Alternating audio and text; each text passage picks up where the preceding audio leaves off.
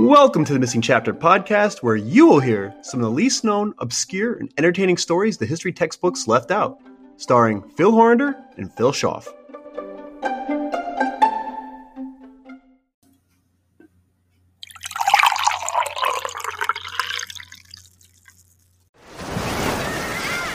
Hear that? Believe it or not, summer is just around the corner. Luckily, Armor All, America's most trusted auto appearance brand, has what your car needs to get that perfect summer shine.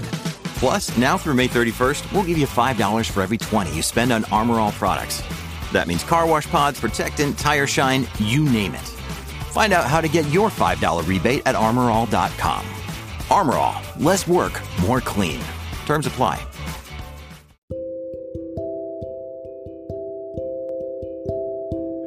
America in the 1920s is known for being a decade of change. Following World War I, the United States was now in a new era of growth. From the thriving jazz rush in the South to the industrial high following the need for military manufacturing after the Great War, it was the decade that brought the moniker Roaring Twenties, flapper fashion, and the invention of newer and more modern automobiles other than just the all black Model T. Apart from the stock market crash and the Great Depression, the early to mid 20s was a thriving time period for American innovation. And when historians consider the many 19th and 20th century inventors who possessed the ingenuity, courage, and imagination to bring about some of the greatest inventions we still use today, it's certain that popular names like Henry Ford, Nikola Tesla, or Thomas Edison come to mind. But how about someone who would change the way everyday items are built? How about revolutionizing the way the automobile, trains, airplanes are manufactured? Or better yet, the way any multi part item is adhered together.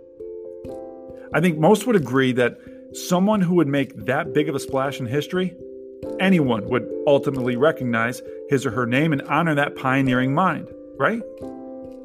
So when I say the name John P. Thompson, does that ring a bell? Do you immediately think of an invention or associate his name with something historic? I know some of you basketball fans out there are probably thinking about the legendary Georgetown men's basketball coach John Thompson, but that's not who I'm referring to. Little is known about John P. Thompson, but a little bit is enough to make quite the impact. Thompson was born in Iowa in the mid 19th century and moved to Portland in the 1920s, where he was quite the handyman, working as a carpenter, laborer, and eventually an auto mechanic. His skills didn't end there, though, as census records indicate that he worked as a bank cashier and in real estate. But it wasn't his time as a cashier that brought his eventual impact on history. It was a problem while he was an auto mechanic that inspired him to solve an ongoing issue. As he began to attach certain parts to each other, the typical problem with the flathead screw and driver occurred multiple times a day. Put too much torque into the driver, and the head of the screw would give way, stripping the screw, causing the driver to go flying, and subsequently the immediate damage to the mechanic's knuckles on anything nearby. Also, if the driver wasn't perfectly set into the slot of the screw, the inevitable wobble would occur, driving the screw improperly into its target, and many parts would be damaged, and hundreds of screws would have to be thrown out. The shift to automated manufacturing in the 1920s really revealed this weakness of using this single slotted flathead screw. The need for a different adhering technology was paramount. Because let's face it, do I want to drive a car down the road or be in a plane knowing the mechanics could only torque a screw down to a certain capacity? No thanks. So Thompson thought if there was a way that he could drill another line across the flathead screw, there would be more points of contact with the driver and eventually more torque could be applied without slippage. The Phillips head screw and screwdriver were born. His design dramatically increased the speed of manufacturing and made the Phillips screwdriver a necessity in every toolbox. Thompson got patent rights on a screw with an innovative cross, also known as a cruciform groove, and a matching screwdriver in 1932. This wasn't the first screw of its kind, though, because English inventor John Frearson had patented a screw with a cruciform orifice some 60 years earlier. But Thompson's invention certainly popularized the make and name of the screw and driver forever. But I'm sure you're asking yourselves, okay, that, that's all well and good, but when I'm putting together a directionless 250 piece furniture set, I don't ask someone to grab a Thompson screwdriver, I call for a Phillips screwdriver. Why aren't they called Thompson screwdrivers? Well, when the patents were granted in 1933, for whatever reason, the rights were assigned to Henry F. Phillips, the managing director of the Oregon Copper Company. What's interesting is that the wording on the patent itself directly awarded the invention to Henry Phillips, even though Thompson is credited with the invention. And there's really no information why Thompson transferred the rights to Phillips, but some believe there may have been a working relationship between Phillips and Thompson before the patent process. Phillips, being a businessman himself and obviously quite the marketing man, must have known what he invested in and the financial opportunity he had because immediately after gaining the first two patents, he formed the Phillips Screw Company in Portland in 1933. He smartly licensed the design to manufacturers and began collecting royalties.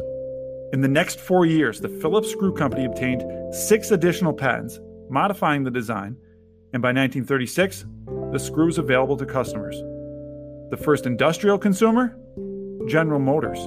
They put it to good use right away, designing and building Cadillac automobiles in 1937 with the ultra efficient, ultra safe Phillips design. The Phillips screw became synonymous with safety and security as manufacturers marketed the idea that the Phillips head could be driven with more torque and be self corrected. And with the advent of automated screwdrivers to engage and self correct, this saved time and reduced waste produced by errors with flathead screws. Soon after, it was adopted by the railroad and aviation industries, but it wasn't without hesitation.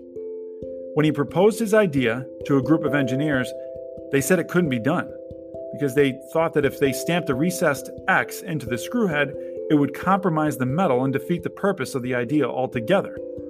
But their boss, convinced that this Phillips screw would work, told them to figure it out or be fired. By 1939, 20 companies worldwide purchased licenses to produce and use Phillips screws. And in 1940, the Phillips Screw Company grossed $77,421, which is equivalent to 1.3 million in today's currency. And almost all of it was from royalties. By then, the Phillips screw was in use by nearly every major American automobile, railroad, and airplane manufacturer. So, the next time you reach for a Phillips screwdriver, give credit where credit is due.